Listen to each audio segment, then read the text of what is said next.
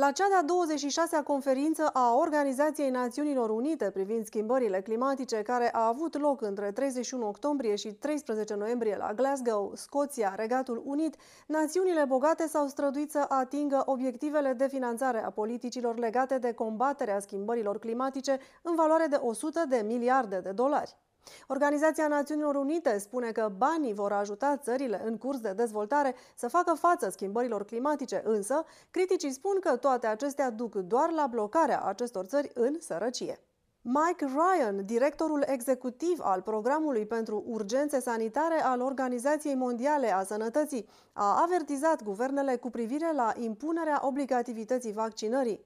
El a calificat unele măsuri care vizează persoanele nevaccinate ca fiind extreme și a spus că acestea ridică probleme reale în ceea ce privește libertățile și drepturile omului.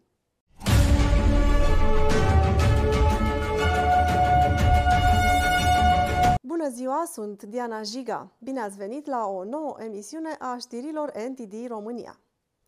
La cea de-a 26-a conferință a Organizației Națiunilor Unite privind schimbările climatice care a avut loc între 31 octombrie și 13 noiembrie la Glasgow, Scoția, Regatul Unit, națiunile bogate s-au străduit să atingă obiectivele de finanțare a politicilor legate de combatere a schimbărilor climatice în valoare de 100 de miliarde de dolari. Organizația Națiunilor Unite spune că banii vor ajuta țările în curs de dezvoltare să facă față schimbărilor climatice, însă criticii spun că toate acestea duc doar la blocarea acestor țări în sărăcie.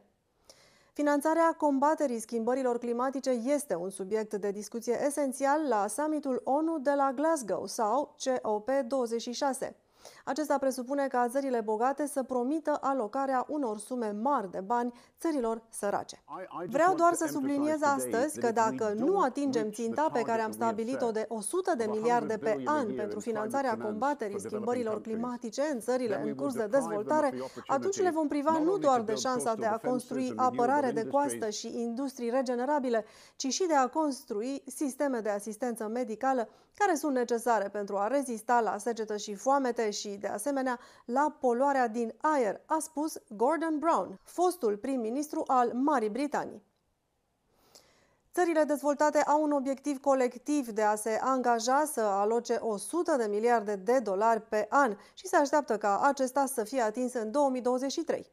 ONU spune că banii vor ajuta țările în curs de dezvoltare să se adapteze și să reducă schimbările climatice, dar acest lucru este contestat de critici, care au afirmat anterior că astfel de scheme sunt capcane pentru națiunile mai sărace, făcându-le dependente de ajutor extern și accentuând sărăcia. Într-un interviu acordat în cadrul unui eveniment legat de reabilitarea climatică, care a avut loc în paralel cu COP26, autorul Mark Murano a declarat că propunerea ONU va avea ca rezultat limitarea dezvoltării țărilor sărace. Acești lideri ai țărilor în curs de dezvoltare nu vor folosi banii pentru bunăstarea poporului lor, ci vor utiliza acești bani pentru a-și asigura realegerea și pentru a menține oamenii în sărăcie. Atunci când Organizația Națiunilor Unite acordă acești bani, să nu vă așteptați la nimic altceva decât la mită și corupție. Asta este ceea ce a făcut Organizația Națiunilor Unite de-a lungul istoriei. S-a constatat că au făcut aceste lucruri. Și asta vor continua să facă. Din acest motiv, pașaportul de vaccinare nu a fost cerut pentru această conferință. Ei doresc ca țările care nu au avut acces la vaccin, în special țările în curs de dezvoltare din Asia, Africa, America de Sud, să poată veni la această conferință, pentru că ei știu că în felul acesta pot convinge liderii mondiali nerăbdători să semneze o agendă care, în cele din urmă, le va limita dezvoltarea, a declarat Mark Murano. Summitul desfășurat pe durata a două săptămâni tocmai s-a încheiat cu solicitarea de a forma un sistem global de finanțare pentru climă din partea unor foști politicieni precum Gordon Brown și cu promisiuni de acțiuni climatice. Mike Ryan, directorul executiv al programului Organizației Mondiale a Sănătății pentru Urgențe Sanitare, a avertizat guvernele cu privire la impunerea obligativității vaccinării. El a calificat unele măsuri care vizează persoanele nevaccinate ca fiind extreme și a spus că acestea ridică probleme reale în ceea ce privește libertățile și drepturile omului.